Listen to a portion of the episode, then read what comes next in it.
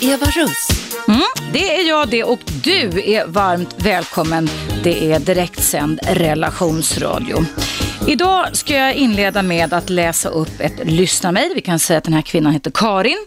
Och det handlar om känslan av att man sviker sig själv och hur man kan bli av med den.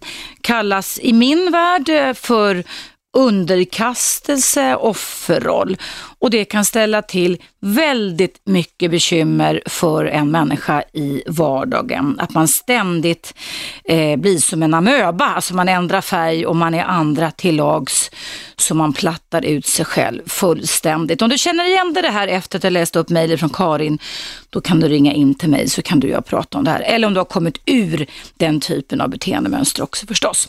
Du vet ju att numret in här till Radio 1 Studio där jag sitter och det är direktsändning är som vanligt 0200 11 12 13. Jag ska läsa upp delar av det här mejlet ifrån Karin. Eh, min fråga till dig Eva handlar om att jag skapar mig en tankevärld genom andra som kommer att styra mitt handlande. Det bottnar ju inte i mig och det får sedan förödande konsekvenser eftersom det är mitt liv och jag blir kvar med det. I de värsta situationer så skapar det här så mycket stress i mig att jag blir helt blockerad och vet knappt vad jag gör. Och sen fortsätter Karin sitt mejl. Det här är oftast tankar, handlingar och värderingar som går tvärt mig. Men som finns kvar och upptar en så stor plats att jag tappar bort mig själv helt och ibland känner jag chock. Många gånger är det också ett budskap från andra eller tredje part och inte ens från personen själv. Och då kan det ju bli och vara en tolkningsfråga tänker jag. Efter varje stor eller liten kris, skriver Karin, så stärker jag mig mot omvärlden ett tag och det får mig att känna att jag har rätt till mina egna tankar och beslut. Men sen smyger det sig på mig igen, alltså det här att hon underkastar sig. Eh, att tänka sådana här para, parallella tankar. Och då antar jag att Karin menar att hon ena stunden har rätt till sina egna tankar, men sen tvivlar hon kring det gör, skriver då Karin, att jag ofta hamnar i beslutsångest och undrar vilket som är bäst att göra, vilket som är citat rätt eller fel. Och jag förstår inte alls varför jag har omgivningens tankar i fokus överhuvudtaget och låter det styra mitt liv. Eller tvärtom får mig att låta bli att handla alls. Eh, och sen avslutar Karin sitt mejl så här. Jag låter omgivningen smyga in sina värderingar, påverka och grumla mitt sinne som, och detta skapar en stress och oro i mig och får mig att undra vad som är rätt eller fel. Och när det sen står i ett avgörande beslut så blir det i mitt fall helt galet. Eh, alla de gånger jag tagit beslut efter andras åsikter eller till och med spekulationer om det så har det gått fel. Men, skriver Karin, det jag kan behöva är att höra ett upprop, upprop från de som är tysta och inte säger någonting för att de vill vara respektfulla, låta mig ta mina egna beslut. Alltså hon behöver stödankare, några som hjälper till. Och sen avslutar Karin sitt mejl så här. Jag hör min tanke flyga förbi. Den som bottnar i mig och känns hemma. Jag låter den gå. Jag känner min känsla och, känsla och lyssnar på andra och låter den gå. Nu är det i mitt fall för sent att göra det rätta. Men jag behöver ju ändra det här beteendet och vill veta varför jag gör så här. Hälsningar Karin. Mm. Tack Karin. Jag tror att det är många, många som känner igen sig i detta. Och den här Eh, problematiken där man alltså underkastar sig andra eh, och inte vågar lita på sina egna beslut. Det är verkligen ett gissel för väldigt många människor. Däremot vill jag då börja med där du slutade Karin. Du säger så här, nu är det i mitt fall för sent att göra det rätta. Bullshit Karin och alla ni andra. Det är aldrig för sent för att förändra dina tankar, dina känslor eller beteenden. Lyssna på mig du som lyssnar om du hör det här Karin. Det är aldrig för sent. Precis som du kan träna styrketräning och få musklerna att växa och bli starka när du är 80-90 år gammal så kan du om du ger dig själv träningstid också skapa dig eh, mental styrka som gör att du faktiskt kan träna dig på att inte underkasta dig och låta andra bestämma över ditt liv. För då kan man också känna sig kontrollerad och, uh, av andra människor. Och själva kärnan, som man kan säga, i den här föreställningen om att man inte eh, att man måste underkasta sig är ju att man är andra till lag. Så att man har tränat sig på att eh, man inte har rätt eller har makten eller att man tror att man inte har rätt eller makten att kunna säga ifrån eller stå på sig. Eh, några, några tecken på detta kan till exempel vara, eh, precis som Karin skriver i sitt mejl, att man låter sig styras av andra. Eh, att man kanske har rädsla för att andra ska ge igen eller bli arga eller avvisa en om man inte gör som andra säger, tycker man ska göra. Eh, man har kanske svårt att kräva av andra att de ska respektera dina rättigheter. Eh, man kanske är rädd för konflikter. Eh, och just av den anledningen så kanske man ger tillbaka till andra än vad man själv får. Så att man ständigt, ständigt springer omkring. Om du tänker dig en bild av en mimare, en pantomimare, alltså en mimare, en som kör en pantomim utan ord, så kan du tänka den här bilden när de bygger upp en bild att de liksom sitter inlåsta i ett hus där de försöker ta sig ut. Det är en sån här klassisk scen man ibland kan se på teater eller film och på bio och så vidare. Och det är lite samma sak den, att när man underkastar sig så pass mycket och upplever känslan av underkastelse så är det precis så där att var man än vänder sig så känner man sig fångad. Att man kommer inte ut. Så man sätter händerna eh, höger, vänster, upp och ner och var man än är så är man instängd. Fast det, man är inte instängd utan det handlar om att man upplever sig underkastad och instängd i sin egen hjärna. Och man kan då också få, precis som Karin beskriver här, skuldkänslor när man sätter sina egna behov före andras. Och sen kanske man lever i en villfarelse om att eh, man är en bra människa om man fortsätter att underkasta sig andra. Eh, sen säger forskarna kring det här med underkastelse och offerroll att det finns två former av det här. Det ena är det att man eh, ger, alltså ägnar sig åt självuppoffring. Och då underkastar man sig andra för att man eh, går omkring och känner en väldig massa skuldkänslor, alltså man ägnar sig åt självuppoffring, för den är byggd på skuldkänslor. Det andra är att man eh, visar en frekvent, kan man väl säga, undergivenhet. En underkastelse som är byggd på rädsla. Så det kan alltså finnas olika inre känslomässiga avfyrningar kan man säga, som kan leda till att man får den här typen av eh, beteende. Men själva grogrunden till det här kommer givetvis ifrån vad Karin som skrev mejl till mig om detta med underkastelse, kommer givetvis ifrån eh, barndomens träning, som man kunna kalla det för, för, på att tro på att man är till för andra. Att man har fötts till den här jorden för att anpassa sig till andra. Och då kan det, det vet, jag vet ingenting om Karin, men jag har haft patienter genom åren som har haft samma typ av livstema eller schema som det kallas i min värld. Det är ett livstema, alltså någonting som ständigt går igen. Och det kan till exempel, om jag bara raddar upp det jag vet och som jag har hört patienter prata med mig om, bero på att man kan ha haft väldigt dominanta föräldrar eller kanske en väldigt dominant förälder. Man har varit rädd för sin förälder så att man har varit tvungen att anpassa sig och underkasta sig och då är alltså underkastelsen byggd på rädsla. Man kan också ha haft föräldrar eller vårdgivare som har ehm, eh, som har byggt på skam och skuldkänslor som har sagt ungefär så här. Eh, eh, mamma eller pappa, eller vem det nu är då som står barnet närmast.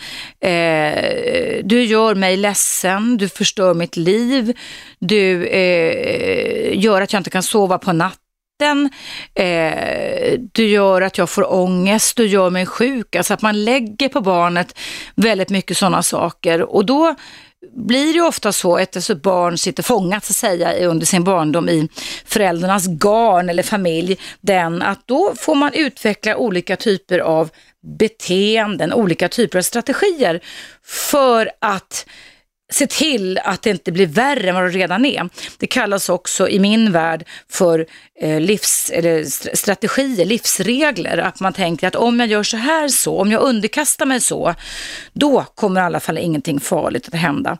Och om jag underkastar mig mamma eller pappa eller de som var i deras roller så att säga, då kommer inte min mamma eller pappa bli sjuk, då kommer ingenting farligt att hända. Men grejen är, och det är det som är sånt problem när man känner sig som Karin gör, att man hamnar i en offerroll, det är ju det att ju mer man ägnar sig åt livsregler, beteenden, strategi där man underkastar sig, desto mer utplånar man sig själv och sin egen identitet. Det är en fruktansvärt obehaglig känsla som Karin förmedlar i mitt mejl. Och jag ska fortsätta prata med dig om detta efter pausen här som kommer nu på Radio 1. Dagens tema är alltså underkastelse, när man sviker sig själv och eh, bara som Karin skriver i korta stunder våga stå upp för sig själv. Och sen gör man en tankekrumelur där man förmodligen skulle jag tro, jag tror att Karin gör det, tänker på rädslan, tänker på skammen, inte litar på att man själv är värdefull och då anpassar man sig till andra ändå. Och då är man fast i en väldigt, väldigt olycklig inre relationsdans till sig själv. Känner du igen dig i det här livstemat, schemat idag, underkastelse? Ring mig då så kan du och jag prata om det. Numret är 0200 11 12 13.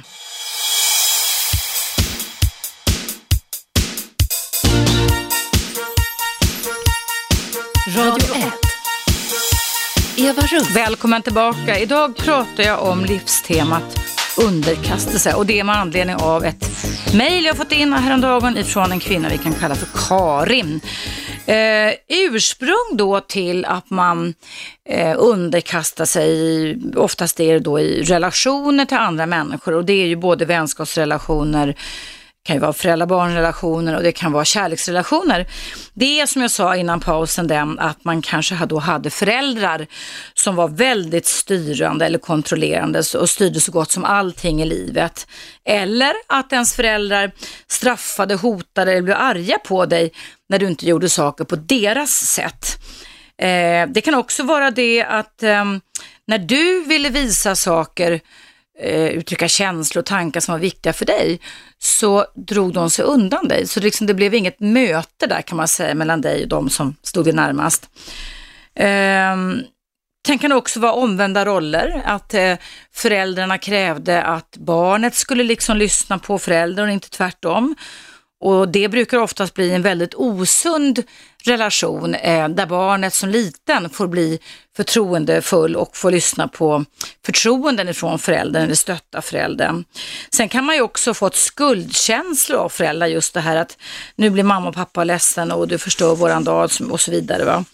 Ehm, och framför allt så handlar det om att ett barn inte har fått träna sig på eller ens fått förnimma, skulle jag vilja säga, känslan av och tankarna kring att man har egna rättigheter, att man har rätt till egna behov.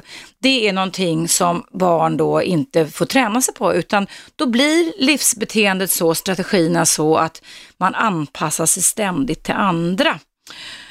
Eh, sen kan man ju då detta leda till givetvis att man bygger upp en väldig ilska, en väldig aggressivitet och vrede inom sig.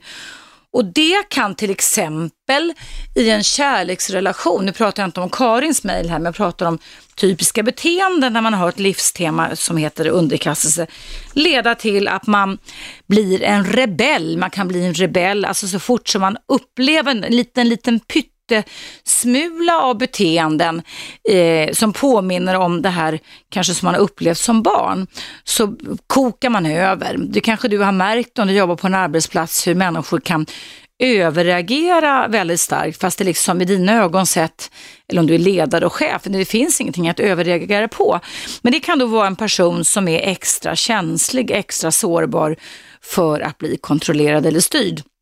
Eh, I kärleksrelationer så kan det eh, vara personer som ständigt eh, bryter sig loss, som inte går med på att kunna lugna ner sig, vila varandras famn och som ständigt kan anklaga sin partner för att ehm, eh, du styr och kontrollerar mig för mycket. Eh, och det kan då till exempel leda till att man drabbas av en partner som har väldigt starka vredesutbrott eller går omkring med mm, depressioner, alltså där man bara gömmer sig undan eh, och velar och inte vågar säga varken bu eller bä. Det kan bli väldigt jobbigt. Det kan bli jobbigt eh, vare sig det handlar om känslor som levs ut, alltså rebellkänslor, det kan också, eller vredeskänslor och det kan också bli jobbigt när man ständigt har att göra med en person som är väldigt, väldigt osäker och otrygg. Men som sagt var, det här med underkastelse, det är någonting som man kan komma till rätta med. Och som Karin skrev här, att det är mitt fall för sent att göra det rätta, så är det absolut inte det. Utan det som är de goda nyheterna kring livstemat underkastelse, det är att eh, Karin och du som känner igen det, det här temat, måste vara ihärdiga att träna. För att om vi ska förändra beteenden, då måste vi träna varje dag på dem. Precis på samma sätt som om du tränar styrketräning, nu behöver du inte göra det varenda dag, men så behöver du träna på nya beteenden. Och nya beteenden föds av vilka tankar du har, men beteenden kan också påverka vilka tankar och känslor du har. Så om du ändrar ett beteende eh, så kan dina tankar och känslor och inre bilder hänga med på köpet. Men du kan också ändra både tankarna och då ändrar sig känslorna och då ändrar sig beteendena på köpet. Eh, och ibland kan det vara som Karin säger att hon hör en tanke flyga förbi och sen låter hon den gå. Och hon skriver också att hon får skuldkänslor och hon sviker sig själv. Och det, om Karin skulle komma till mig i terapi, då skulle jag ju för det första då upplysa henne om, alltså försöka hitta roten till det, till det här onda livstemat underkastelse. Vi skulle prata om det, det gör man i KBT-terapi och vi skulle jobba med en kartläggning för att kunna komma fram till varifrån, det, vilka specifika situationer, vilka relationer under uppväxt och barndom som det här kuvade barnet i den vuxna människans kropp har eh, utvecklats. Och vi kan ju inte göra någonting åt det som redan har varit. Det är liksom en huvudregel i KBT. Men genom att vi förstår barndomens uppkomst så kan vi också lära nytt. Och då gör man alltid det, i alla fall gör jag det i terapier så, att man lär klienten att förstå att det man har tränat sig på eller fått vara tvungen att träna sig på som barn, det var inget bra. Det blev inget bra och det är inget bra. Och eh, då brukar jag oftast lägga fram en, på min mottagning då, en karta på vilka viktiga behov ett litet barn behöver ha när man växer upp. Och har man då ett livstema som kallas då underkastelse, att vara andra för mycket till lags, så brukar man oftast peka och då har jag en hel lista där det står allt ifrån trygghet, säkerhet, kärlek, omtanke, respekt, validering, alltså bekräftelse av tankar och känslor. Eh, och det får man oftast inte. Just det här sista som jag säger, validering, alltså bekräftelse av tankar och känslor. Det är någonting som man då oftast inte har fått. För det är förälderns behov som går före barnens. Så det kan bli väldigt olika roller. Och det där tar en liten stund oftast att försöka berätta för klienter. För som jag säger ofta i mitt radioprogram så blir vi människor bra på det vi tränar. Så tränar man under en barndom utan att veta om det är rätt eller fel, för det vet man inte, och fortsätter i vuxen ålder, så tror man ju att det man har tränat på är rätt. Och det är därför som Karin och många som känner igen sig i det här med underkastelse kan få sådana skuldkänslor och må så dåligt när de gör någonting annat. Därför de är ju vana vid att göra på ett speciellt sätt och då känns det läskigt, det känns konstigt, det kan kännas ångestfyllt, det kan kännas eh, livshotande nästan. Alltså känslorna kan bli olika starka när man då övar sig på nytt. Och oftast kan det vara så också att tankarna när man har övat sig på ett nytt beteende kan bli så hotfulla utifrån vad man känner som tankar och känslor samarbetar och där kan då hjärnan fiffla med korten. Där kan alltså hjärnan dra igång en väldig massa ångest, vrede och rädsla som alltså inte står i proportion överhuvudtaget till vad ett förändrat beteende skulle leda till. Och jag skulle tro att det är där som Karin med flera som beter sig på det här sättet, där man ger upp, där man prövar en liten stund och sen går man tillbaka till sina gamla beteenden, gör det därför att det antingen känns konstigt, känslan blir så stark så man eh, vill lugna ner sig själv genom att inte träna på ett nytt beteende. Eller så kan det vara så att man tänker sådana katastrofala tankar, nedvärderande tankar om sig själv som man inte står ut med eh, de tankarna man har. De tankarna är oftast högst orealistiska.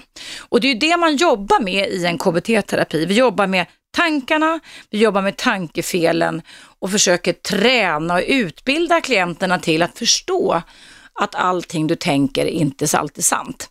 Eh, eftersom tankar får sin avfyrning ifrån känslor. Men samma sak också att allting du känner inte alltid är sant. Eh, känslor kan faktiskt ljuga och känslor kan också bli väldigt orimliga och osanna. Och då innebär det för dig som känner igen dig i Karins mejl här att eh, eh, skriva stödkort. Hon skriver så här att hon en stund kan stärka sig mot omvärlden men sen så smyger det på sig igen. Och när hon en stund har känt att hon, att hon har rätt till sina egna tankar och beslut så smyger det sig på sig igen. Och då tänker jag så att det som oftast då smyger på sig igen tror jag Karin menar är tankarna. Tankarna som ifrågasätter, alltså negativa tankar, negativa automatiska tankar som säger typ så här. Du har inte rätt till det här, du är fel, det kommer hända någonting farligt. Karin, eh, du har lärt dig på ett visst sätt, det här är ett fel sätt, terapeuten kanske hade fel, du är inte så värdefull så du har rätt att göra det här. Tänk om det händer en katastrof om du fortsätter att förändra ditt beteende. Så det kan alltså vara en, en julbord, som jag nästan kunna säga, med enormt mycket negativa automatiska tankar som tar sitt avstamp och sin näring i ett livstema, ett gammalt, gammalt schema, alltså en föreställning, ett antagande som Karin har om sig själv att hon är inte att hon är värdelös, att hon är ingenting att ha och att hon därför måste anpassa sig och underkasta sig andra människor. Och så länge som då Karin och du som känner igen i det här inte tränar på att förstå och lär dig på nytt, skulle man kunna säga, att du har rätt till att eh, bejaka dina egna behov, så kommer man att vara fast, man är så trapped, skulle man kunna säga, i den här föreställningen där man då ständigt eh, backar kring sig själv, man sviker sig själv och anpassar sig till andra och blir jätte jätteosäker. Man går alltså mer på vad andra tycker än vad man själv tycker. Känner du igen dig i det här livstemat, eh, då kan du ringa i pausen så kommer det här nu. Vi ska ha en aktuell nyhetsuppdatering.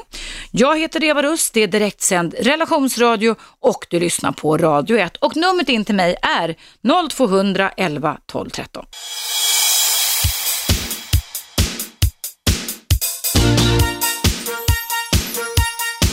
Radio 1. Eva Russ.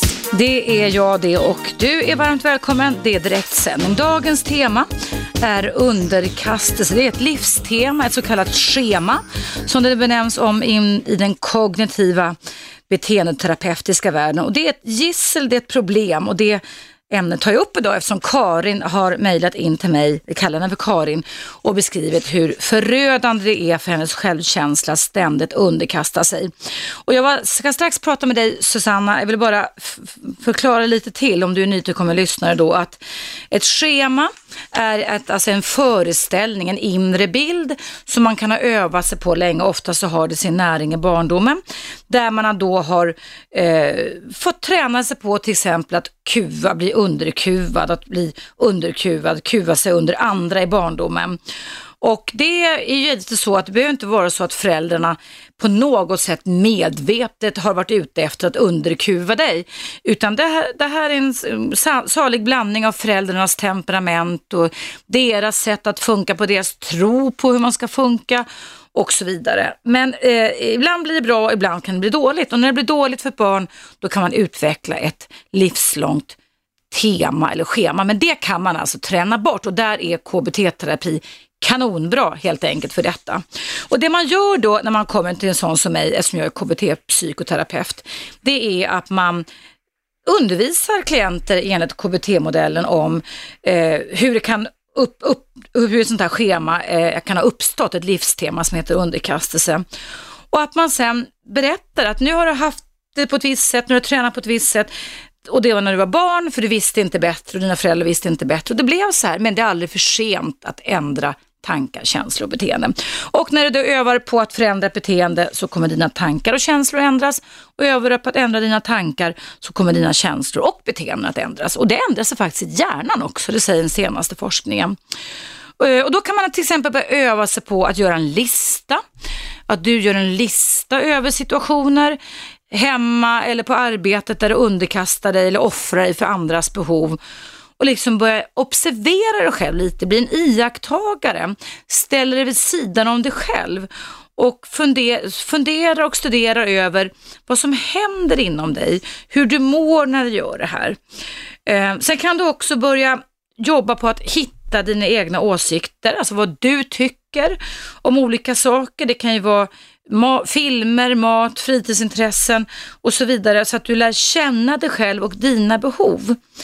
Eh, och det är där som den stora träningen ligger om man har underkastelse som livstema, som schema, nämligen den att det är jätteovant att man ska byta fokus, att du ska börja tala om för dig vad du behöver och inte fundera på vad andra behöver. Och det brukar oftast vara ett jätteproblem. Nu ska jag ta in Susanna som har ringt in angående dagens tema. Hallå Susanna!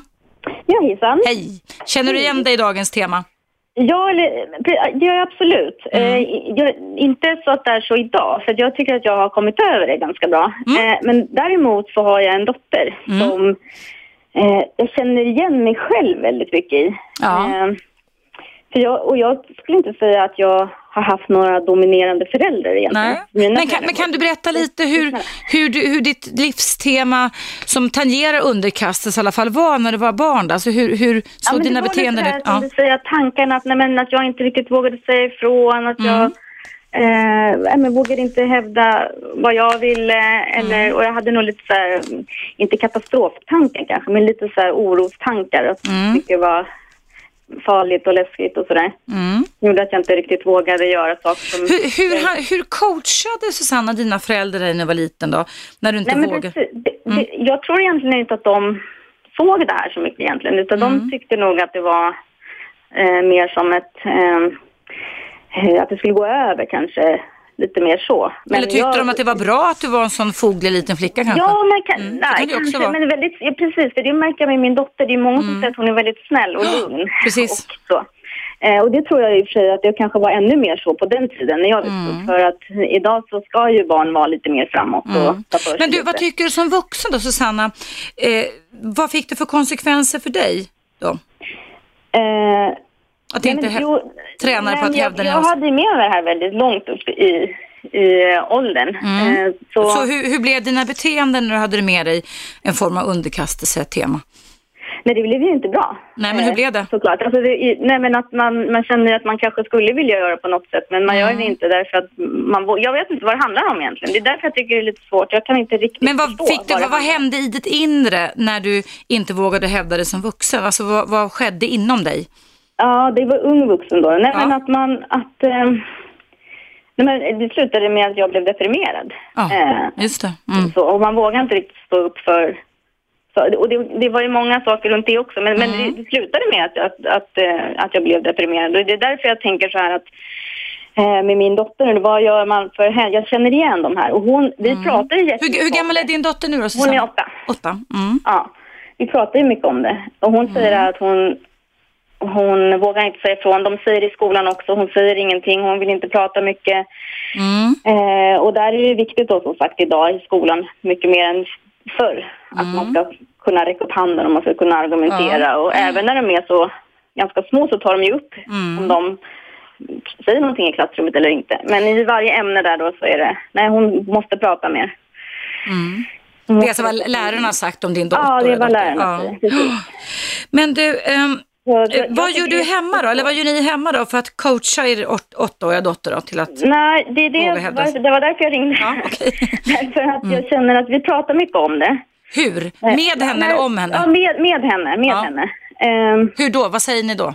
Ja, nej, men jag säger dels att, jag för, att man förstår, men att du måste försöka lite kanske. Du kanske kan räcka upp handen någon gång. Och hon säger att hon är rädd för att hon ska skratta åt henne eller att hon ska göra bort sig. Och att hon ska säga dumma saker. Eh, och att det är... Så hon har redan, lilla tjejen här, lite katastroftankar kan man säga. Ja, lite. Mm. Jättemycket som är läskigt och Mm. eh, gosedjuren ska eh, hon ha en liten påse om det börjar brinna. Mhm. Lite så. Mm. Och jag, då vet jag inte riktigt vad man gör som förälder. För jag känner att eh, jag förstår nog mekanismen eftersom jag själv var Mm. Just det. Mm. likadan. Men jag vet inte vad jag ska göra. Nej. Ja, vad jag får för tanke kring detta, det- och det är bara lite snabbt här nu då Susanna, det är att eh, eh, det, ni gör det jättebra, så det är ingen kritik mot dig på något sätt, men eftersom du vill ha min feedback lite, Mm, tänker jag då, absolut. så tänker jag då att eh, det borde kunna gå, tänker, nu tänker jag samtidigt som jag pratar, vill jag säga då, att kanske hitta ett annat sätt. Jag tycker ni är fantastiska som gör det här, men måsten, när jag hör ordet måste, att du måste försöka, då blir jag, det är det som, för mig, jag är lite överkänslig mot det ordet, Ja, mot nej, men det- måsten och ja, borden. ja. För det brukar ofta strypa känslan. För att en unge ska tycka någonting ska vara bra, då ska man alltså gå ifrån rädsla och måsten och borden till att hitta andra känslor som inte stryp, stryper liksom själva grejen. Va? För måsten, du måste försöka, det blir liksom, känner jag direkt, en pålaga på, det måste vara. Och det kan bli ett gissel för den här lilla tjejen på något sätt. Va? Så att jag tänker lite så här, Susanna, att latcha lite med henne och att utsätta henne för lite lekfulla valsituationer hemma. Där ni står med armarna i kors och inte säger vad hon ska välja. Okej. Alltså att hon får träna sig på i en annan miljö än skolmiljön. Så att skit i den ett tag tycker jag. För man kan alltså torrträna brukar jag säga till mina klienter i en annan miljö. Och sen tar man med sig de färdigheterna in i den verkliga miljön sen. Va? Att ni alltså, när hon frågar om råd, va? då säger ni, nej men hörru du, vet du vad, nu ska vi, nu ska vi se här. Nu säger mamma eller pappa ingenting, nu ska vi se, vad, vad tror du det kan vara? Att ni gör en liten lek av det hela. Så att hon får träna sig till, förstår du vad jag menar? Till Ja, jag att fatta egna beslut. Eller att känna efter och så säga, "Aj, jag är rädd. Nej, men rädd kan man vara, säger ni. Rädd kan man vara. Men vad kan det annars vara? Vad skulle vara kul att göra? Eh, Oavsett om det går eller inte just nu. Hitta på, kan vi spåna? Alltså få över henne i ett annat känslomässigt program. Där hon tränas på att hävda, hitta sina egna åsikter, vad hon tycker, utan att ni liksom Säg, vad tycker du då? Emma, vad tycker du? Nej men nu, vad tycker du? Hitta på, vad, vad skulle man kunna tycka? Så att ni tränar henne på detta. Va? På, något sätt, på ett annat sätt. Ja, jag förstår. Jag, jag tror att ni kan gå framåt lite på det sättet då faktiskt. Att, att, ehm, och att hon får träna sig på att säga vad hon behöver. Till vuxna patienter, nu jobbar inte jag med så små barn, för då tycker jag man ska ha en specialutbildning, men jag har haft egna barn liksom i den åldern. Men då tänker jag att då, då får man liksom bli en sån som säger nej, jag säger ingenting, där får du välja själv. När jag sitter på mitt terapirum till exempel med en patient som säger, jag vet inte vad jag ska göra, jag vet inte, liksom, som har det här temat då, Susanna underkastelse, då kan jag säga, nej det vet inte jag heller, och så är jag tyst. Ja, och så kan vi sitta tysta kanske 5-10 minuter. Och är det då helt låst så kan jag säga efter en stund, ska jag hjälpa lite på traven? Ska jag ge lite förslag? Och så kan jag ge förslag och så är jag tyst igen. Därför att då, jag vill träna personen till att kunna tänka lite självständigt och komma med egna åsikter. Va? Men tror du att det blir samma effekt, tänker jag? För här hemma är hon Mm. ganska avslappnad och pratar på en hel del. Men det kanske är just själva metoden menar att man... Att Ja, att, lå, låt mig få fundera lite. Jag ser på klockan här att vi måste ta en liten paus. Har du tid att stanna kvar en liten stund till? ja, men det kan jag göra. Toppen, för då fortsätter vi Ja. samtalet efter pausen. Så häng bara kvar så länge Susanna, tack. Tack, tack. Hej. Ja, då fortsätter jag mitt samtal med Susanna och coachar henne med hennes åttaåriga dotter. Efter pausen så kommer det här på Radio 1.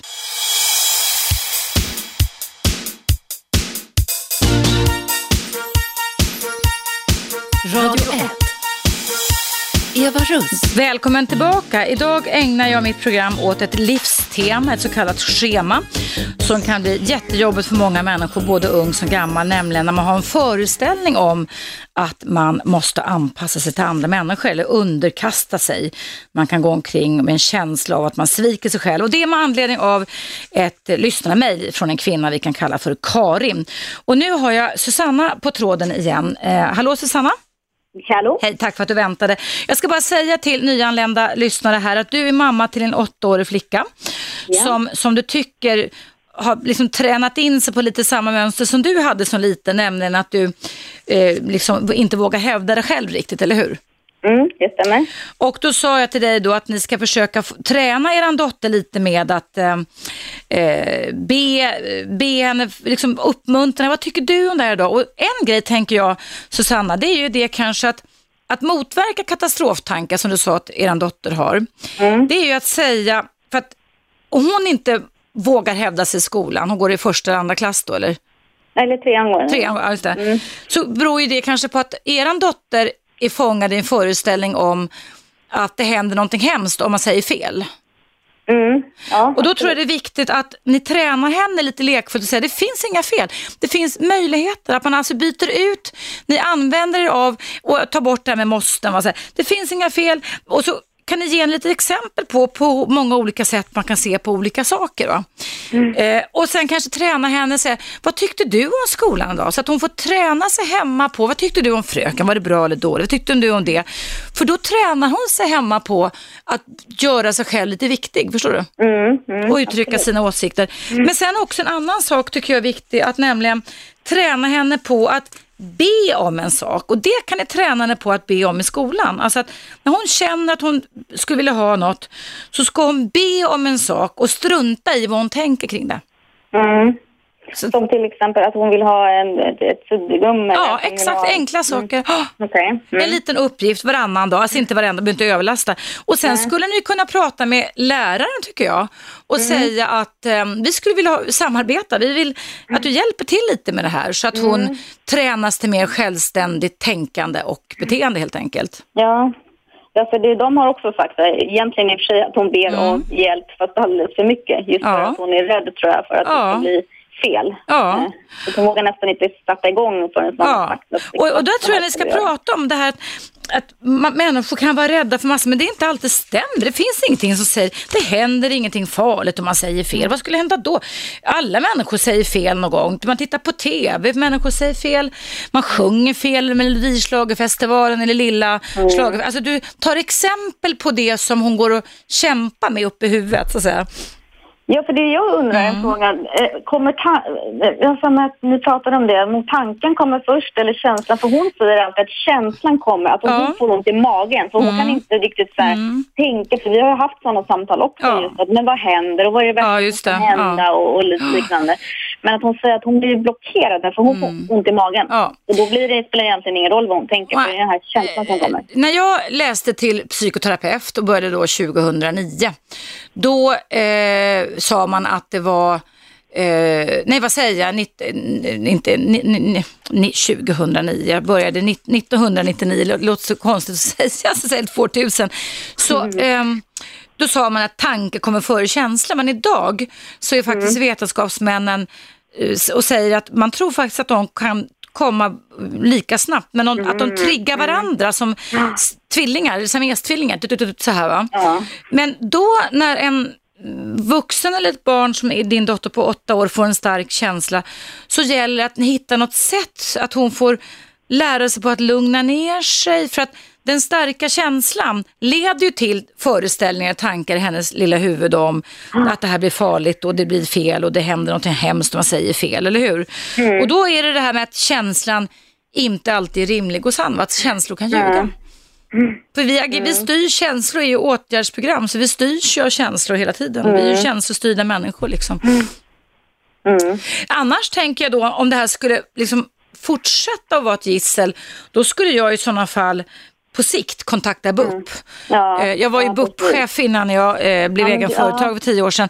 Och då, då börjar man fylla på väldigt mycket med även KBT eh, kompetens. När jag kom dit 90, 99 då så var det fortfarande så att man hade, vilket jag tycker är helt galet, alltså eh, psykoanalys för sjuåringar. Mm, alltså, man förstår, så unga som ska mm. gå fyra dagar i veckan till BUP. Det tror jag man tagit bort, annars är man ju tokig inom landstinget. Va? Men då börjar man gå kurser och jag var ju då första KBT chefen, liksom, en av de få i alla fall. Nu mm. tror jag att det är väldigt många som jobbar med KBT på BUP också. Mm. Eh, så att det där, för, för att ju, ju, bättre, eller ju förr man tränar bort det här, desto bättre blir ju för en dotter mm. i längden. Men hon är ju inte sjuk, hon är inte störd, alltså, utan det är en, där kan ja. man ju se lite, Susanna också, lite att man ibland undrar om det kan vara lite genetiskt det där också, eller hur? Jag, jag känner igen mig ja. exakt i det här. Eh, så. Mm. Som på ett sätt är, är, bra kan jag tycka. Sen får, så får man ju akta sig för att kanske lägga över alla sådana att man ser för mycket kanske som mm. man själv var. Det är inte alls säkert att vi såklart är precis likadana. Men, mm. men det var ju därför jag kände att jag, ja det kom lite signaler från skolan och Mm. Ja, jag känner igen mig själv att jag ville höra lite om vad mm. du säger om Alltså ni skulle, om kunna, ni skulle till exempel kunna, hur är er åttaåriga dotter till exempel när hon, ja, vad gör, när hon ska köpa eh, födelsedagspresent till något kalas hon ska gå på? Har hon svårt mm. att välja då eller vad händer då? Mm, ja, ja jo, fast inte, inte mer än, än, än annars tänkte jag säga.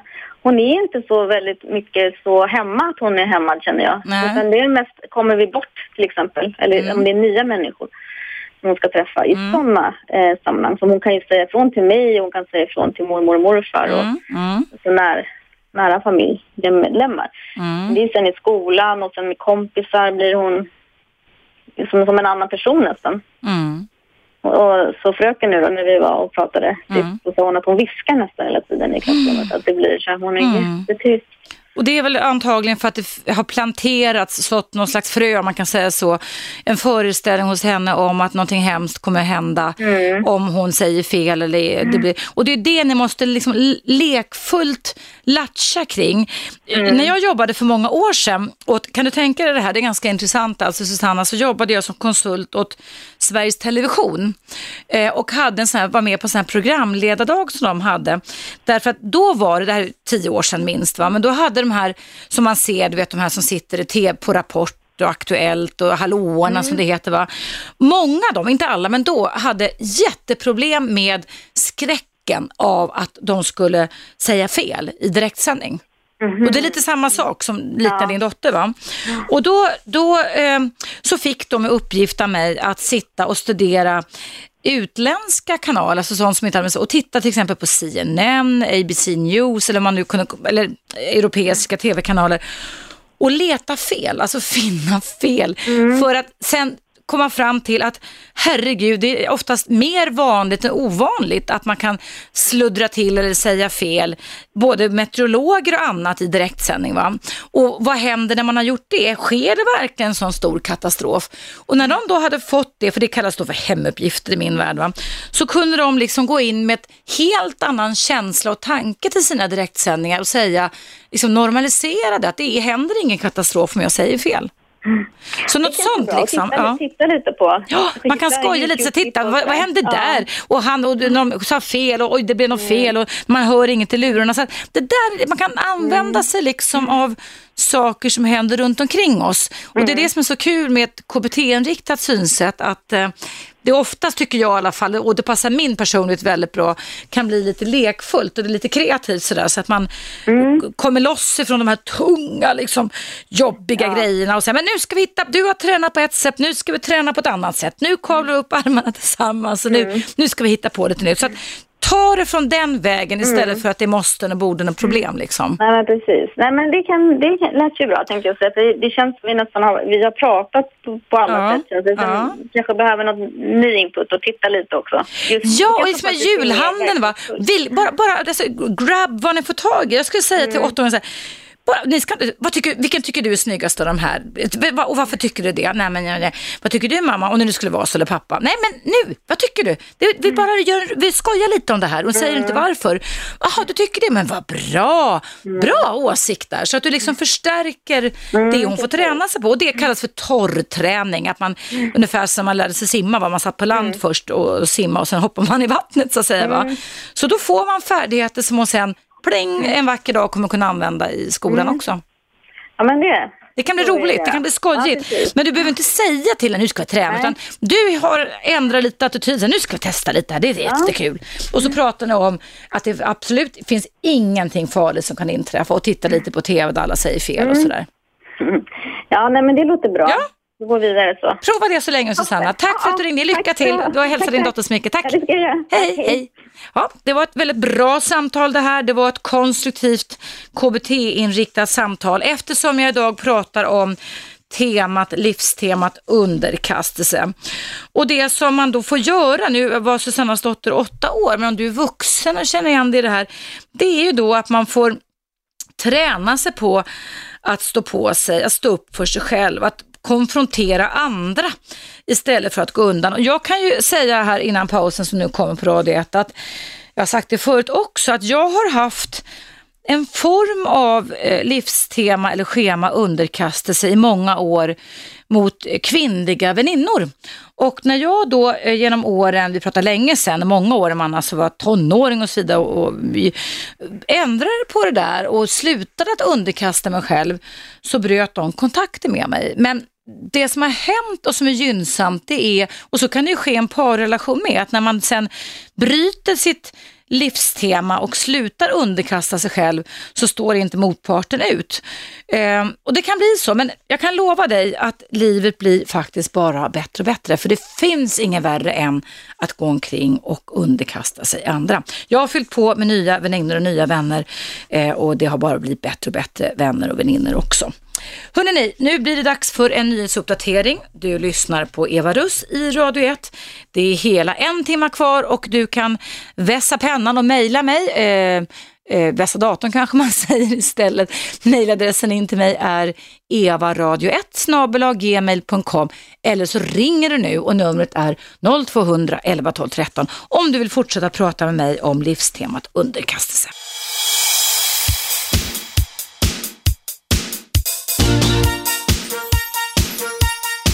Radio 1. Eva Russ.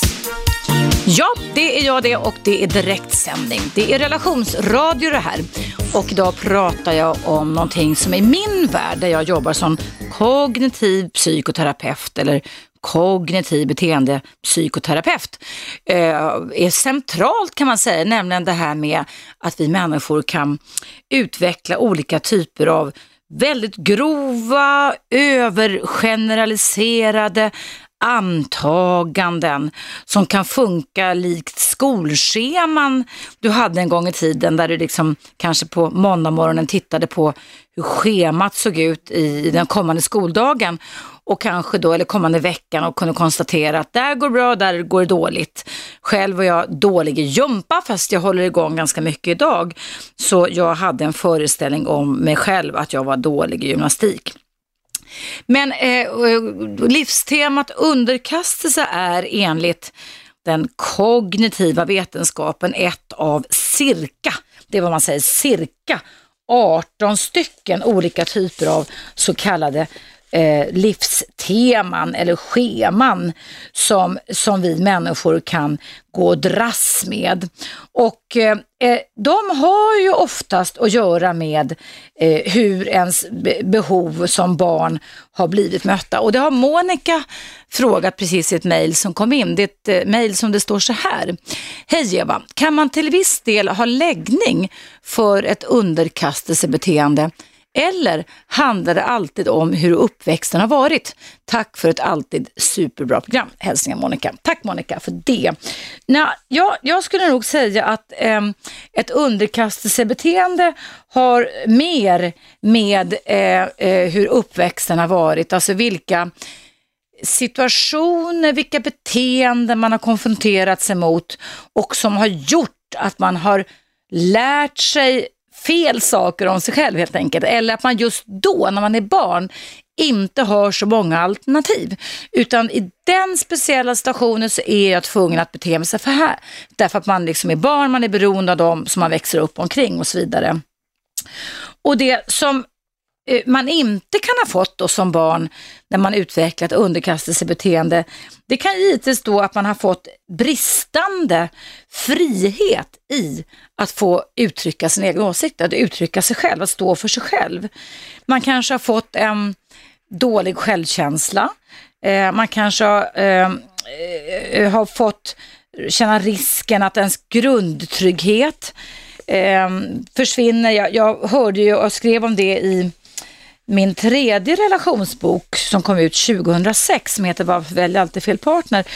Där var det en av mina tidigare eh, personer jag känner som medverkar med den historien i alla fall som skrev då att, att om man då växer upp som ett barn, det hade den här kvinnan gjort, och har en mamma som ständigt hotar att ta livet av sig och som sätter skräck i barnen och säger när du kommer hem från skolan så har jag lagt mitt huvud i ugnen och gasat ihjäl mig. Eller om du är dum, eh, då går jag ner till bryggan och dränker mig. Så leker föräldrar, det kan vara en pappa också, med att ställa träskorna där. Alltså eh, iscensätta drama. Man tar inte livet av sig, men man ser till att barnen, de stackars barnen får leva i en föreställning av detta. Så kan ju det vara ett urhemskt, men också ett mycket, mycket effektivt sätt, på ett negativt sätt givetvis, att hålla ens barn i järngrepp.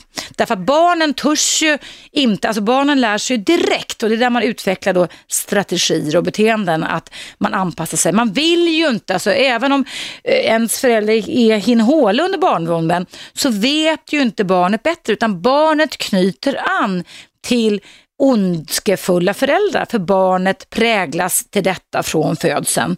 Och tyvärr, tyvärr så finns det ett koppling till att man sen som vuxen också eh, har en tendens till en ökad risk i alla fall till att man präglas till att eh, träffa personer som påminner om hur ens föräldrar var. Det är därför mycket sådana här livsteman leder till olika typer av eh, livslångt lidande. Eh, man kan till och med dras till arbetsplatser, till chefer som behandlar en som skit därför att man själv är mer van vid det. Och eh, man kanske klamrar sig fast vi människor som liknar det här och liksom lever i en villfarelse, en föreställning om att det är så här det ska vara. Och det är det som motiverar mig, eller sådana som mig, när man jobbar med KBT, som jag tycker är en av de bästa innovationerna inom den psykologiska vetenskapen. Att det är så roligt, det är så mätbart att det kan bli sådana förändringar när man tränar klienter på att träna på ett annat sätt, att tänka på ett annat sätt kring sig själva eller att bete sig på ett annat sätt kring sig själva. Och då kan man ju eh, oftast ha en liten utbildning i KBT, det har man oftast då, där man tränar klienten till att förstå att dina föreställningar, din skräck, den rädslan, eh, de skuld eller skamkänslor, det var ju Karin som skrev om det i sitt första mejl som jag läste första timmen här, kan ju leda till att man hanterar föreställning om sig själv, att man är värdelös eh, och så vidare, genom att man ger upp, alltså man kapitulerar, genom att man flyr eller att man blir en rebell, att man går till motangrepp. Och det här kan alltså oftast vara så då att man fortsätter med samma, alltså same same i parrelationer eller i, som vuxen mot sina barn eller mot sin chef och så vidare, att chefen gör det. Eh, men som sagt, det här går att träna bort.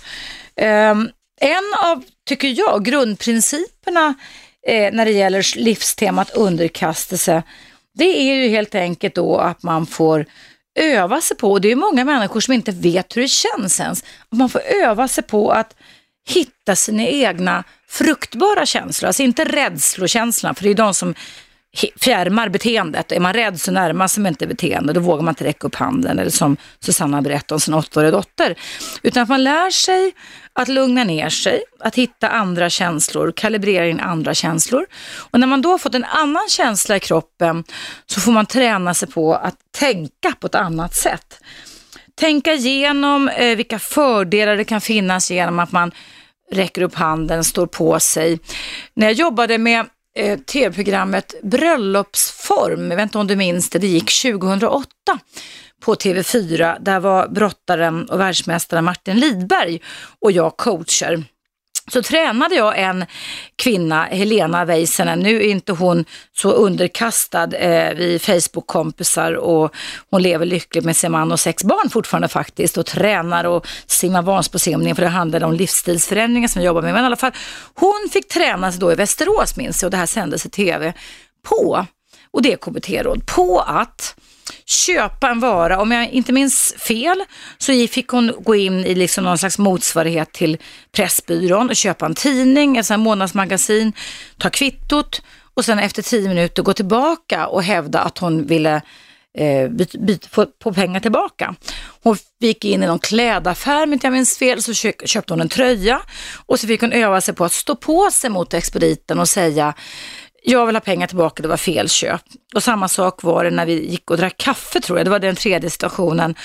Så fick hon klaga på kaffet, att kaffet inte var tillräckligt eh, varmt har jag för mig det var, eller starkt, något sånt där.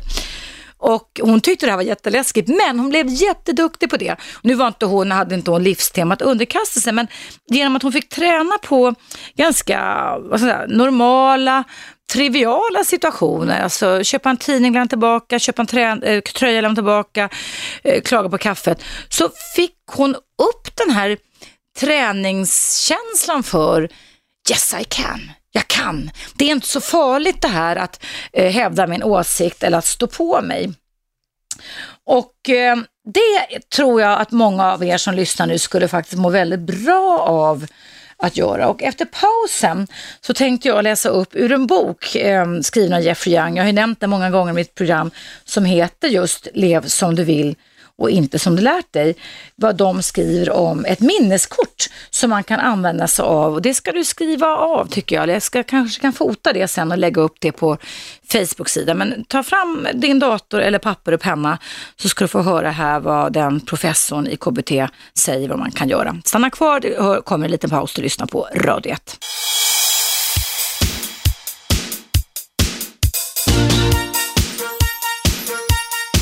Radio 1.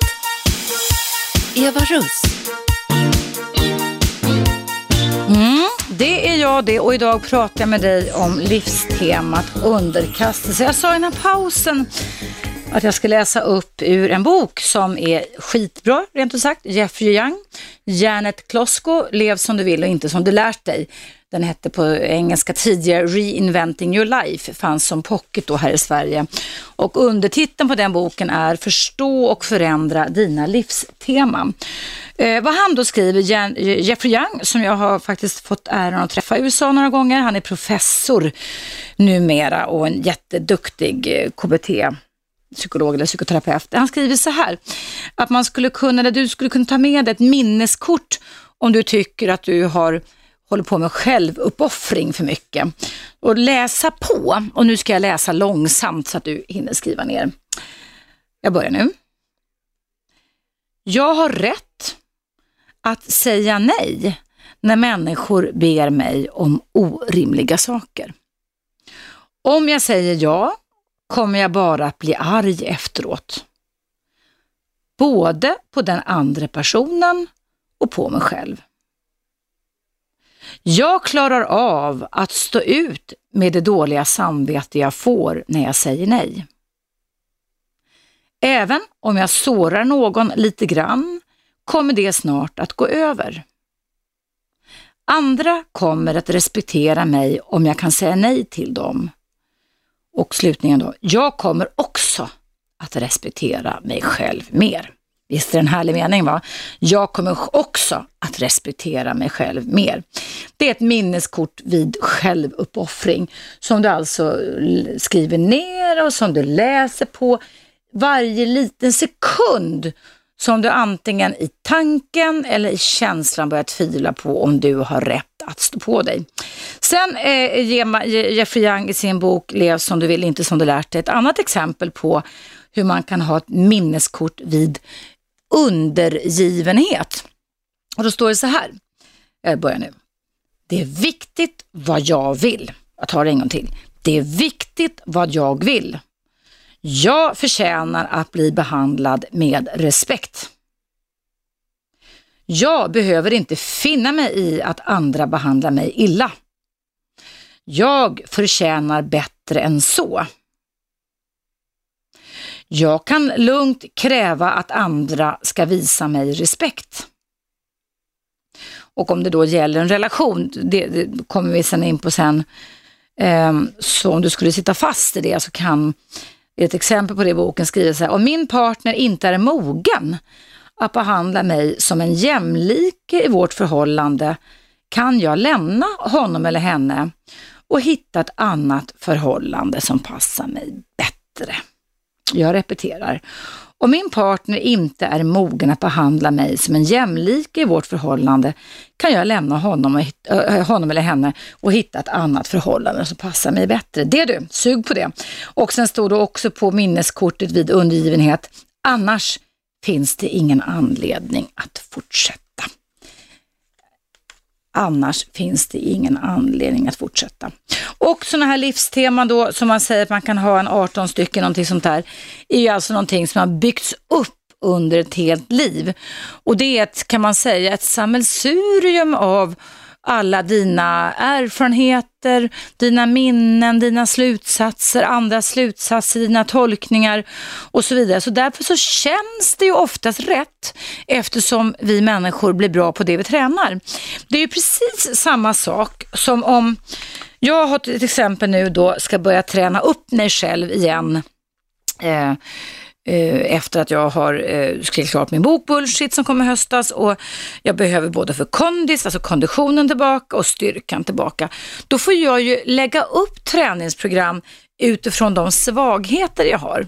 Och sen får jag träna. Och, och, muskler och kondition är ju en färskvara. Så det, jag kan ju inte träna bara en gång i veckan och sen tro att det ska hända någonting. Jag får ju träna tre, fyra gånger i veckan och sen vidmakthålla det. Och det är exakt så du ska tänka när du ska jobba med KBT-verktyg. Att ska du förändra ett livstema, om det då har med underkastelse att göra eller något annat livstema, då ska du ju träna regelbundet och göra detta ofta, ofta, ofta, ofta. Och inte bara en gång och sen vänta ett nytt resultat, utan det här är någonting man måste göra regelbundet ofta. Så att ditt inre, så att hjärnan ristar in nya erfarenheter, nya tankar och nya beteenden. Och det senaste inom hjärnforskningen är alltså det att eh, hjärnan är plastisk livet ut och hjärnan förändrar sig. Ändrar du ett beteende och övar på det så ändrar sig hjärnan i bättre riktning. Eller om du ändrar på ett taskigt beteende så ändrar sig hjärnan i en taskig riktning. Eh, vad han också säger, Jeffrey Young, kring det här temat underkastelse, det är att man ska, det är bra att man förstår hur det här underkuvelsen eller underkastelsen uppstod. Eh, och att man sen också kan göra en lista. Att du gör en lista över situationer hemma eller på jobbet eller din, alltså hemma med din relation då, där du underkastar dig andra och offrar dina egna behov för andras skull. Och att du sen börjar fundera över, alltså öva dig i, som jag skulle kalla då för självständigt tänkande. Att hitta egna åsikter och att du gör en lista över vad du ger och gör för andra och vad de ger och gör för dig. Och att du reflekterar över hur, till exempel då, hur stor del av tiden i ditt vuxna liv är det du som lyssnar? Hur stor del av tiden lyssnar andra på dig? Och det där tänker jag på när jag då eh, hade tre väninnor som jag underkastade mig i många år, men inte nu längre. Att när jag tänker tillbaka så var jag ju liksom en åhörare till dem. Men när jag begärde motsatsen, att de skulle lyssna på mig, då blev det genast gungning i vår relation och då eh, typ, ja, gjorde de slut med mig då. Eh, sen står det också så här, det tycker jag är jättebra råd, om du känner att du har ett livstema med underkastelse. Lyssna nu, sluta, säger Jeffrey Young, att agera passivt aggressivt. Träna istället på att stå upp för dig själv.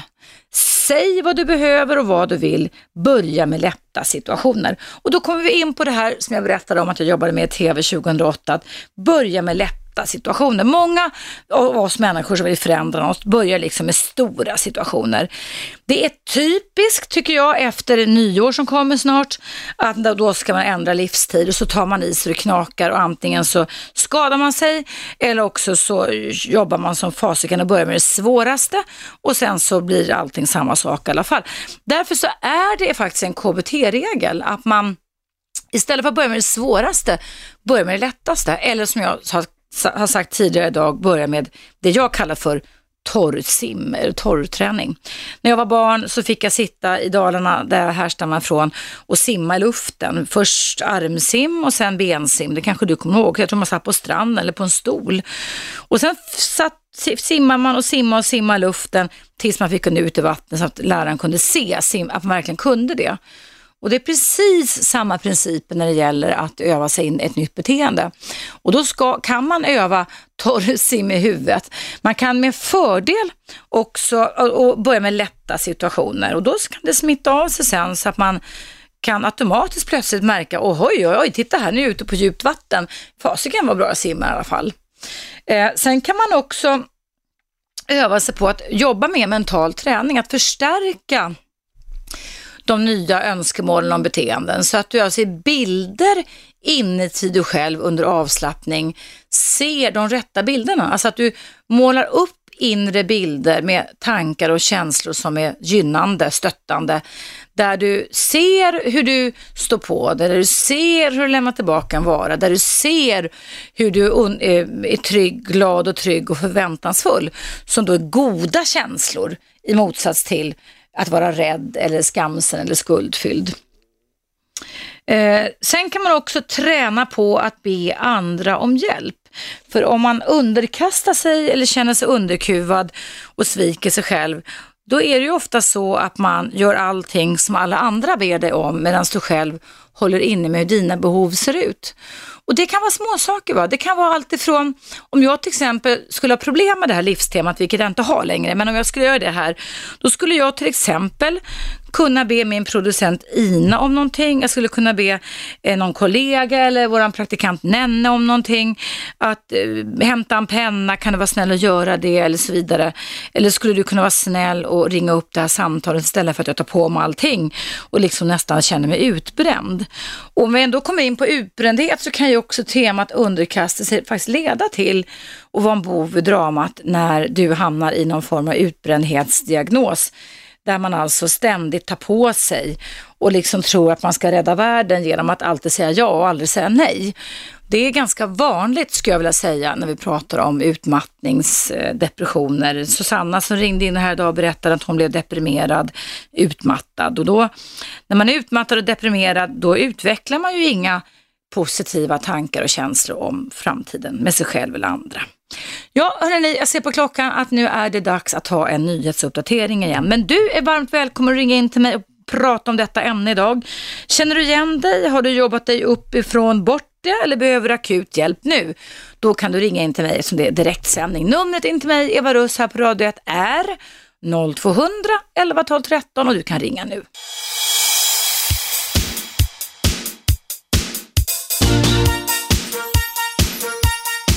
Radio 1. Eva Russ. Ja, jag fortsätter idag att prata med dig om livstemat, ett schema, ett antagande man kan ha kring sig själv om att man måste kuva, underkuva sig andra människor. Och det behöver man inte alls göra, men man behöver eh, träna sig på att eh, sluta att umgås med människor som är för självupptagna också.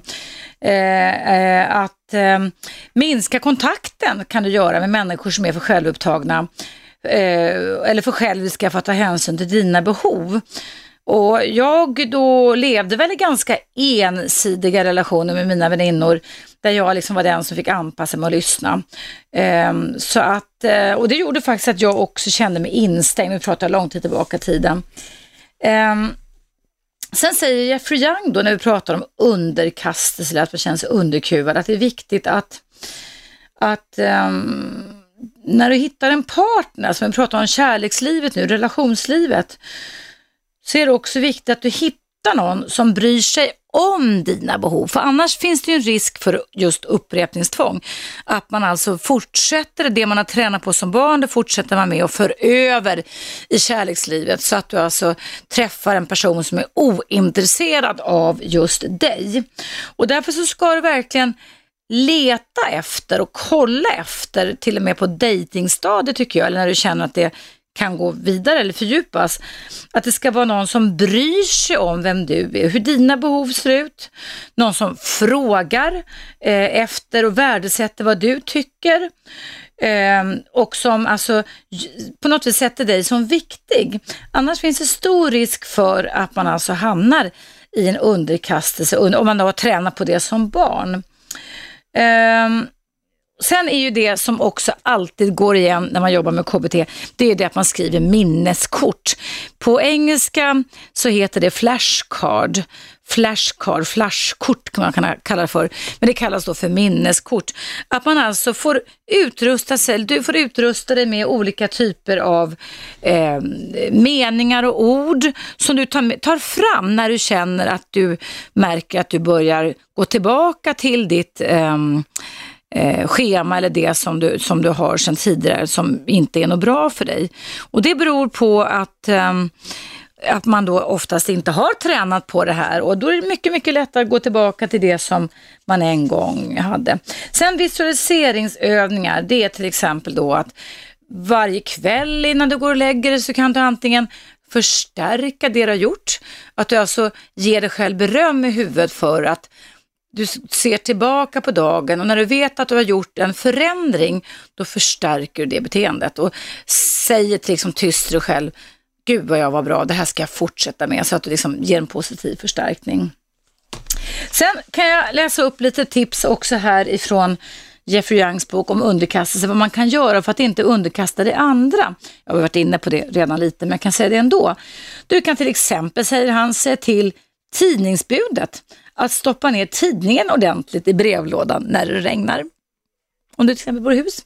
Du kan säga till i butiker att du, att du vill ha hjälp eller att du inte vill ha hjälp. Eh, det här låter ganska kul. Att inte ge barnen mer pengar än månadspengen. Eh, att be din partner köra barnet till skolan det månad du är upptagen. Eh, att säga åt sin förälder, vuxna förälder, att denna inte får tillrättavisa dina barn när du är med.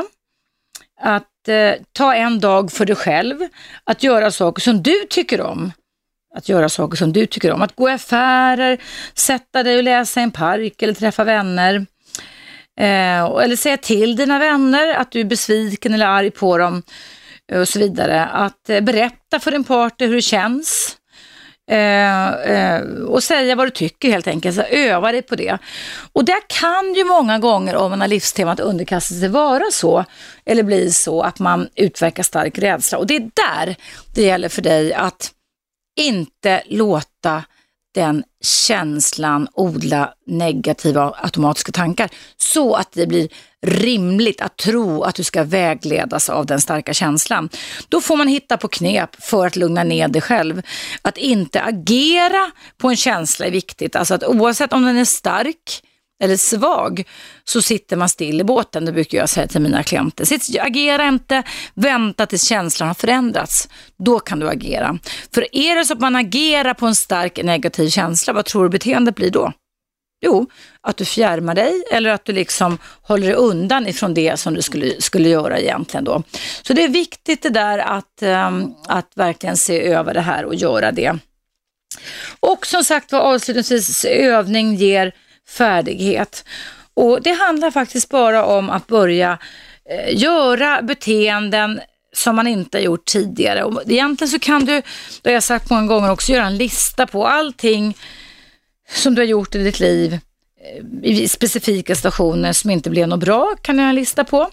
Och sen kan du helt enkelt sätta dig själv och bli din egen KBT-terapeut eller psykolog och tänka så här, okej, okay, vill jag, vill jag behålla det här bete beteendet eller inte, eller vill jag inte det? Vill jag, eh, vad skulle jag kunna göra istället? Och jag brukar ofta säga till mina klienter att det du har övat mycket på som inte blev bra, det ska du sluta med. Och sen ska du öva på andra beteenden, alternativa beteenden. Och då kan man ju spåna och ibland kan man ju pröva, alltså säga ifrån som jag sa, lämna tillbaka en vara, stå på det eller börja varje mening med jag, idag har jag behov av det här, jag vill det här. Bara övna på behov eller vill kan göra jättestor skillnad. Nu har jag fått ett mail också ifrån en anonym eh, kvinna tror jag. Jag är en kvinna som lever i en relation just nu med en man som älskar att ha kontroll, speciellt över mig. Vi båda är i 40-årsåldern och har varit tillsammans i snart två år. Han bestämmer allt ifrån vad jag ska ha på mig till vem jag ska umgås med. Han har inte alltid varit sån här, det har liksom krypit sig fram. Jag älskar honom men vet att det här inte är det ultimata förhållandet. Hur ska jag göra? Tack för ett bra program Eva. Ja, det där mejlet eh, kommer väl in till mig i grevens tid. Eh, vet du vad, anonym kvinna? Eh, det här är klassiskt härskarbeteende som kan ha sin grogrund i en väldig massa olika eh, orsaker. Men det otäcka med det tycker jag, det är att det kryper fram. Jag får faktiskt lite ståpäls på mina armar, mina solbrända armar just nu, för jag tycker att det är läskigt när någon ska hålla på och krypa fram med sitt beteende och bestämma över dig vad du ska ha på dig och vem du ska umgås med. Och han har inte alltid varit sån. Nej, det tog fan det rent ut sagt. För då hade du aldrig valt honom, utan du valde den här mannen, anonym kvinna, för att han visade andra beteenden. Det är väl ingen vettig person som väljer en person som kräver att man ska underkasta sig direkt. Det här är ett beteende du har hamnat i som innebär att du underkastar dig själv, men det är också ett extremt dysfunktionellt kontrollbeteende som man skulle kunna roa sig med att sätta väldigt massa olika diagnoser på. Eh, mitt råd är att du övar i bums, anonym kvinna, till att stå på dig.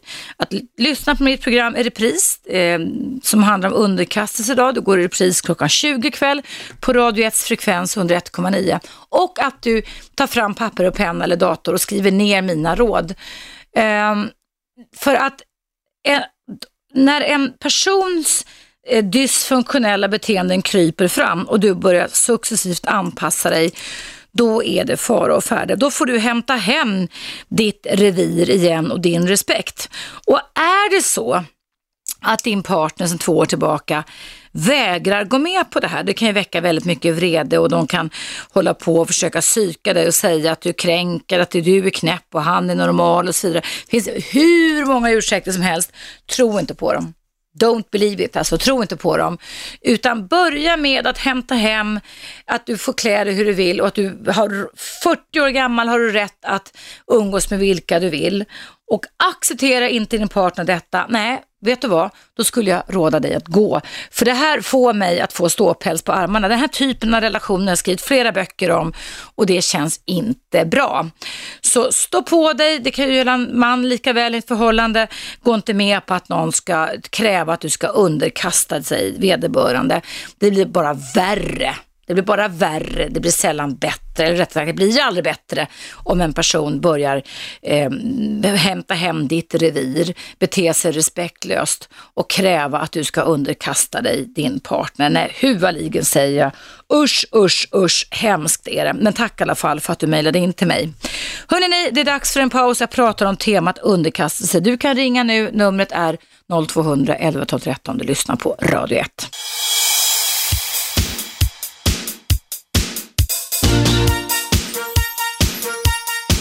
Radio 1.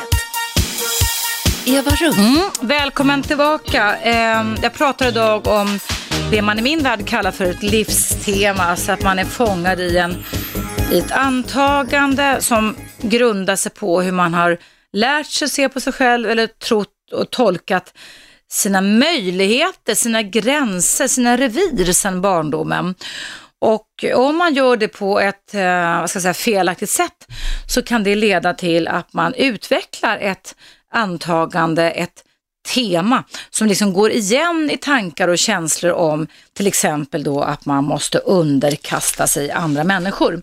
Och så länge som man inte i vuxen ålder ifrågasätter om detta verkligen stämmer eller inte så kan man då vara fångad i en ganska olustig tankedans som oftast leder dig längre ifrån den typ av liv du önskar egentligen att ha.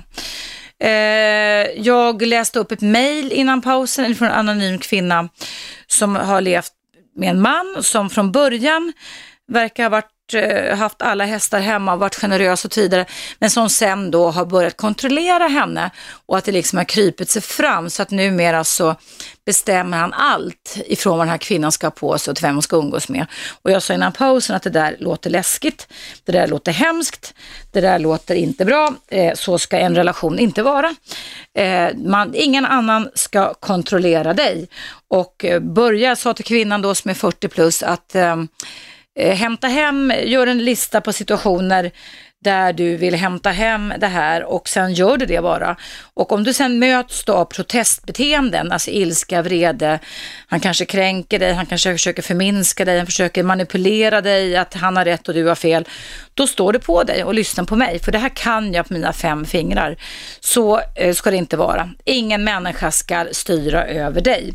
Och de här livstemana då som jag nämner här nu, det har alltså forskats fram. Det finns eh, en del relaterar till att du eh, fångar din föreställning om att du är eh, oduglig, eh, alltså värdelös, alltså på det temat och en del sådana här livsteman kan ha att göra med en föreställning om att du är oälskbar, not, not loveable, alltså inte älskningsbar.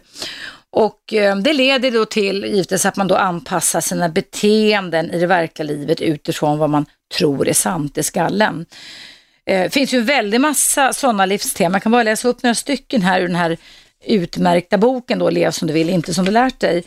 Att man till exempel känner sig övergiven, att man är beroende, att man är sårbar, att man känner skam och värdelöshet. Man känner sig misslyckad, man känner sig under, ja, det jag pratar om idag, underkastad, att man känner sig berättigad, att man känner sig känslomässigt försummad, det sa jag nyss precis, och att man känner sig eh, misslyckad och att operfekt.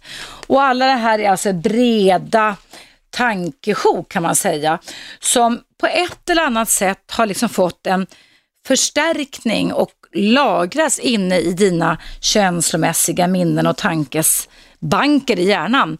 Och så länge som du inte utmanar dem och ifrågasätter dem så lever de faktiskt sitt eget liv. Och det är därför då man ser det här upprepningstvånget att kvinnor eller män också, för men som eh, har haft en dysfunktionell barndom har en tendens till att välja dysfunktionella föräldrar. Om man växte upp med alkoholistföräldrar så har man en tendens till, i alla fall ganska många, att man dras till en alkoholberoende partner och så vidare. Har man haft en känslokall pappa eller mamma så väljer man sen en känslokall pappa, eller vad säger jag, inte pappa eller mamma, man väljer en känslokall eh, för, kärlekspartner och så vidare. Eh, och så lever man i en slags föreställning om att man ska kunna bota den här personen och så anpassar man sig. Och det är det ett taskigt schema gör. Det är som ett, liksom ett gift som man går omkring och bär med sig inombords och som leder till att man eh, bevarar det här hela tiden. Nu har jag då, höll på att säga, äntligen fått ett samtal verkar som. Nej, då la hon på verkar som. Det gjorde hon inte. Hallå Stina! Hallå! Välkommen! Jaså, okej. Okay. Ja, hej. jo, jo, vad heter det? Vi pratar om att vi ska inte vara underkastade och mm. låta andra bestämma. Mm. Men sen finns det ett jätteproblem mm. därför att man kan bli hotad till livet till exempel. Har du blivit det i ditt liv? Det har hänt i 19 Nähe. år. Av en partner då eller? Min man, exman. Mm. Därför att varje gång jag sa min egen mening, jag fick inte bestämma någonting under 19 år, så hotade han mig och var mm. jätte. Alltså jag blev hotad till livet. Att det är han som hade alltid rätt. Och det gjorde då att du liksom eh, hängde det kvar och inte vågade slita det loss om man säger så? Nej, men det var också hot där. Jag fick inte göra. Och vår dotter har blivit precis tvärtom och det är jag ja. jätteglad för. Att inte hon är så här när hon, med, mot sin man. Mm. Men det är fruktansvärt att liksom under 19 år känna sig mm. som en liten nolla och göra precis som den andra vill och inte våga säga mm. sin egen mening. Och hot funkar ju jättebra. Det är det mest effektiva sättet att få folk att göra saker för oss, eller hur? Mm. Mm. Jag var jätterädd. Men det var väl du som slängde ut din man till slut, va? Eller? det var jag som rymde utan att... Det var som rymde, så var det. Du har berättat det någon gång här i radion, jag minns. Det är inte liksom säga att jag vill skiljas, utan jag rymde hem till mamma. Ja, ja, och vad heter det, hade jag sagt det mitt framför ansiktet på honom så hade han säkert slagit en hammare i huvudet. Men slog han det någon gång då, Stina? Nej, därför att jag höll... Han hotade? Mm. Jag höll tyst i 19 år. Mm. Och så inte min egen mening. Mm. Inte en enda gång. Och det var fruktansvärt jobbigt. Så att, Men idag då? Idag lever du i någon ny relation Stina? ja, eller? jag har haft tre relationer Ja. men de har varit alkoholister därför Jaha. blir jag helst ensam nu. Ja, ja, ja. Så att de killarna var snälla men drack varje dag. Okej, ja det är synd också. Okej, men du, ett, tack för att du lyssnade. Det var länge sedan jag pratade med dig faktiskt. Mm, och det är synd att du slut, du får Mm. inte sluta. Nej, jag måste tyvärr alltså. Nej, det... men kan vi inte skicka sådana här listor? Nej, det, jag tror att folk har gjort det på Facebook och det berör oss alla här på Radio 1. Men Ja. nej, vi ska ha en eh, begravningsceremoni där du kan komma och visa den 16 december. Vi kör ju till den 20 det här. Mm. Men det är bästa programmet som har funnits på radion. Och Jo, det är många som tycker det och vi har fått priser och sånt så det är jätteskoj. Och man mår jättebra när Mm. man lyssnar på dig. Ja, vad gullig du är. Nej, det är, det är tråkigt. Jag tycker också det är jättetråkigt faktiskt. Ja, Mm. okej. Kram på dig Stina, trevlig helg så länge. Ha det bra. Tack Hej då. så mycket. Hej, hej.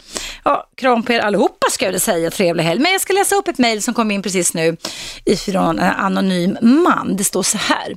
Hej Eva, vi är 45 till 50 år, har kraschat vår relation på, gra- på grund av hens borderline. Jag har ett underkastande beteende sedan länge med att hjälpa vänner, partners, även i arbetssituationer så pass att jag kanske tar ledigt från jobbet för att ställa upp eller jobba gratis. Ja, visst, svårt att säga nej. En flykt från de arbetsuppgifter och måsten som jag borde ta tag i. Frågan är då, hur hjälper jag min partner exet med hens borderline-beteende? Eller problem, hen får ingen hjälp av övriga familjen och söker heller inte hjälp externt utan säger att hen går helst själv in i sin bubbla. Parentes, utan att jag går under själv. Tack! Ja, vet du vad, anonym man, det där var väl lite knepigt som sagt. Va? Vill man inte söka hjälp själv så vill man inte och vill man inte bli hjälpt mot sin egen vilja så går det liksom inte. Eh, jag kan tänka mig att eh, du, om du har levt i en lång relation för att hen, som du skriver, har borderline-beteende, så är ju då en person med borderline-diagnos känslomässigt ambivalent, ryckig. Eh, det kan vara allt ifrån svartsjuka, dominans till förföriska beteenden om vartannat. Eh, det blir alltså, man blir inte riktigt klok på hur de känslomässiga sätten att man fungerar på kan svikta eller skifta i uttryck och form. Och det kan ju i sin, i sin tur leda till att man upplever det så pass hotfullt som man underkastar sig. Eh, men om din person eller före detta partner nu inte vill ha hjälp, för det finns bra psykoterapi, den kallas för DBT, dialektisk beteendeterapi. Det kan du googla på, DBT. Det är alltså kognitiv beteendeterapi för personer med borderline-symptom. Om din person inte vill söka hjälp så kan du inte göra så mycket hjälp, för du kan inte pracka på någon en terapi om man inte själv vill. Utan däremot så tycker jag då att det enda raka för dig är väl i och med att ni har gjort slut, det är att du ser till att du hämtar hem och börjar sluta med att underkasta dig fortsättningsvis. Lyssna gärna på mitt program i repris idag som har handlat om underkastelse. Det kan du höra på klockan 20.00 ikväll på Radio 1 frekvens 101,9. Så det är väl mitt råd till dig att du får hålla på dina gränser efter mot din partner som har, enligt dig i alla fall, har borderline-beteenden eh, och att du inte ger upp där. Därför att borderline kan vara ömsom väldigt förföriskt och eh, gulligt och intensivt, manipulativt. Sen tjopp, så, det, så kan man bli jättemycket anklagad och det blir svartsjuk och dominans. Det är liksom lite huller om buller ibland, beroende i olika grader på vem man är. Det är en överreagering i alla fall, en känslomässig översensibilitet kan man säga hos en person som har den diagnosen. Och då kan det bli jättejobbigt och då kanske man för husfridens skull, kanske det du har gjort, anonyman anpassar sig och underkastar sig för man orkar inte med mer problem eller man orkar inte med mer konflikter. Så kan det ofta vara. Jag har i alla fall hört det när jag har jobbat med klienter kring detta. Men som sagt var, eh, det kan man också träna bort. Så håll på dina gränser, har gjort slut, har gjort slut, lockas inte tillbaka för då börjar samma cirkus nästan med stor garanti igen. Ja, jag hinner med ett sista samtal. Eh, Fredrik undrar vad han vill mig. Hallå Fredrik! Hallå, hallå. Hej, välkommen! Hejsan, jag är en av de här känslokalla killarna. Jaha, De har svårt att visa kärlek och sådär. Jag undrar, hur kan man jobba med det om man inte vill söka hjälp? Ja, alltså du får ju söka hjälp inom dig själv på något sätt. Eh, Kanske läsa böcker och lite sådana saker. Mm. Det är svårt att söka hjälp när man jag, tar inte, jag mår inte dåligt av Nej. att jag inte har den här kärleken. Nej. Och jag är inte dum heller mot folk. Men Nej, nej. däremot så är jag inte den som springer fram och kramar och gossar. Nej, men det, det är ju egentligen väl inget problem. Alla måste ju inte vara likadana, eller hur? Nej. Utan det där är ett sätt som du har tränat dig på. Det låter ju inte som någon störning tycker jag, utan mer att du tycker själv att du skulle önska att du kunde bli lite, lite annorlunda i vissa funktioner. Nah, det är väl mer damen hemma som, Som säger det, okej, inte ja, ja. kärlek. Men du kan ju be damen där hemma då om förslag på några, ett beteende som du kan öva på, där hon beskriver för dig hur du ska göra. Mm. Ett beteende, börja med ett beteende och sen får du öva på det. Bara ett beteende i flera veckor och se, för när du ändrar ett beteende så kommer du så småningom att kanske förändra det så. Men ta ett konkret beteende, ett enkel grej där hon är missnöjd med dig liksom. Ja. Pröva. Övning Ja, ger färdighet Fredrik. ja, det är bra. Tack för att du ringde in, tack för att du lyssnade. Hej. Hej då, hej. Och därmed sätter jag punkt. Eh, Du kan alltså lyssna på mitt program idag som har handlat om temat underkastelse klockan 20.00 ikväll på 101,9 och jag heter Eva Russ och stänger igen min, mitt arbete här på Radio 1 över helgen. Jag är tillbaka på måndag klockan 10.00 igen i direktsändning. Alldeles strax börjar Bäst av Aschberg och sen kan du gå in på radio1.ses hemsida, hemsida och följa tablån där med. Eh, Jag tackar alla er som har lyssnat på mig. Ett stort varmt tack. Jag tackar alla er som har mejlat mig och ringt in till mig. Tillsammans har vi gjort det här programmet i två och ett halvt år faktiskt till ett, eh, ja, en av de prisbelönta programmen som Radio 1 har fått pris för. Det är någonting som du ska veta värmer när nu snart kommer läggas ner. Det värmer gott det. Eh, önskar alla er en jättetrevlig helg. En varm kram skickar via eten. Och så hoppas jag förstås att du och jag hörs igen på måndag klockan 10.00 igen. Hej då! 101,9 Radio 1. Sveriges nya pratradio.